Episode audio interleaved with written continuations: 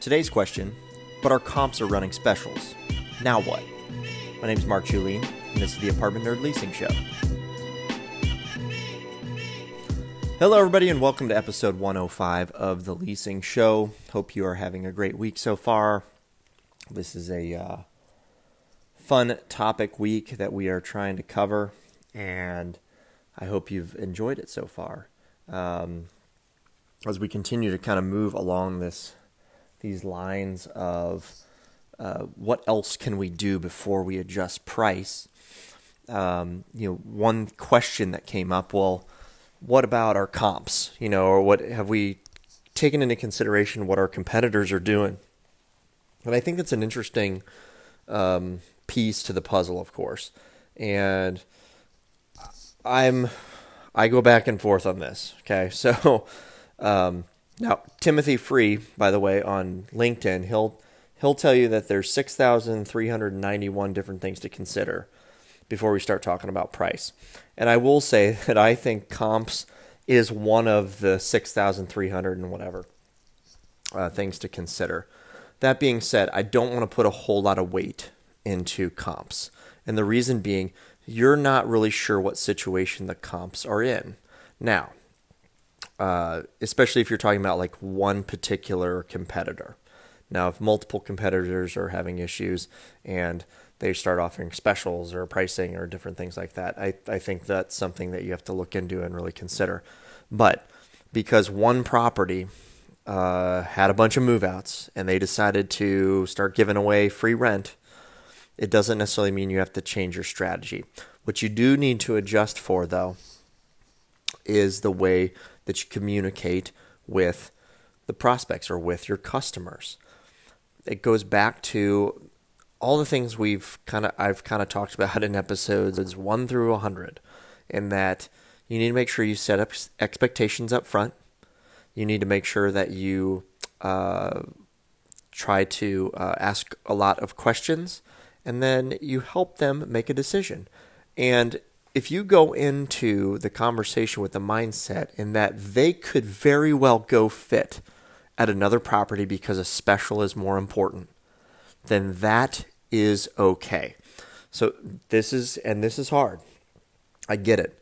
But here's my thing if you're going to lose somebody to a special, especially when maybe the majority of your competition isn't offering specials. And I'm saying these are the scenarios in which you have like one, maybe two properties that are offering some type of special.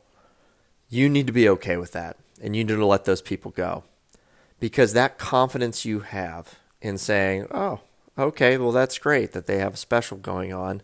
We are 97% occupied and or we are 95% occupied and we don't necessarily have that special because we found that people enjoy the experience here and they're willing to pay a little bit more.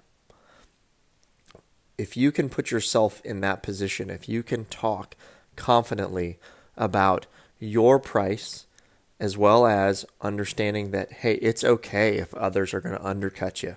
Let them undercut. It's a race to the bottom. We found that back in the early 2000s when people were giving away months free of rent it's a race to the bottom. We could all be the same occupancy that we probably were going to be based on performance, but instead we're giving away a whole lot of rent to get there.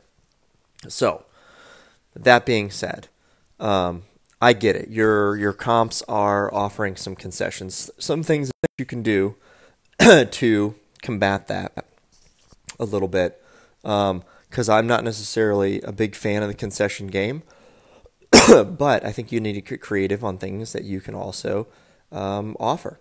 And one thing that you might be able to do is possibly discount your rent up off the first month. You could possibly discount some fees that you typically do, those kind of things. If you feel as though your occupancy is slipping, as well as maybe where your competitors are, it may be a time to put some type of a discount in or some type of a special.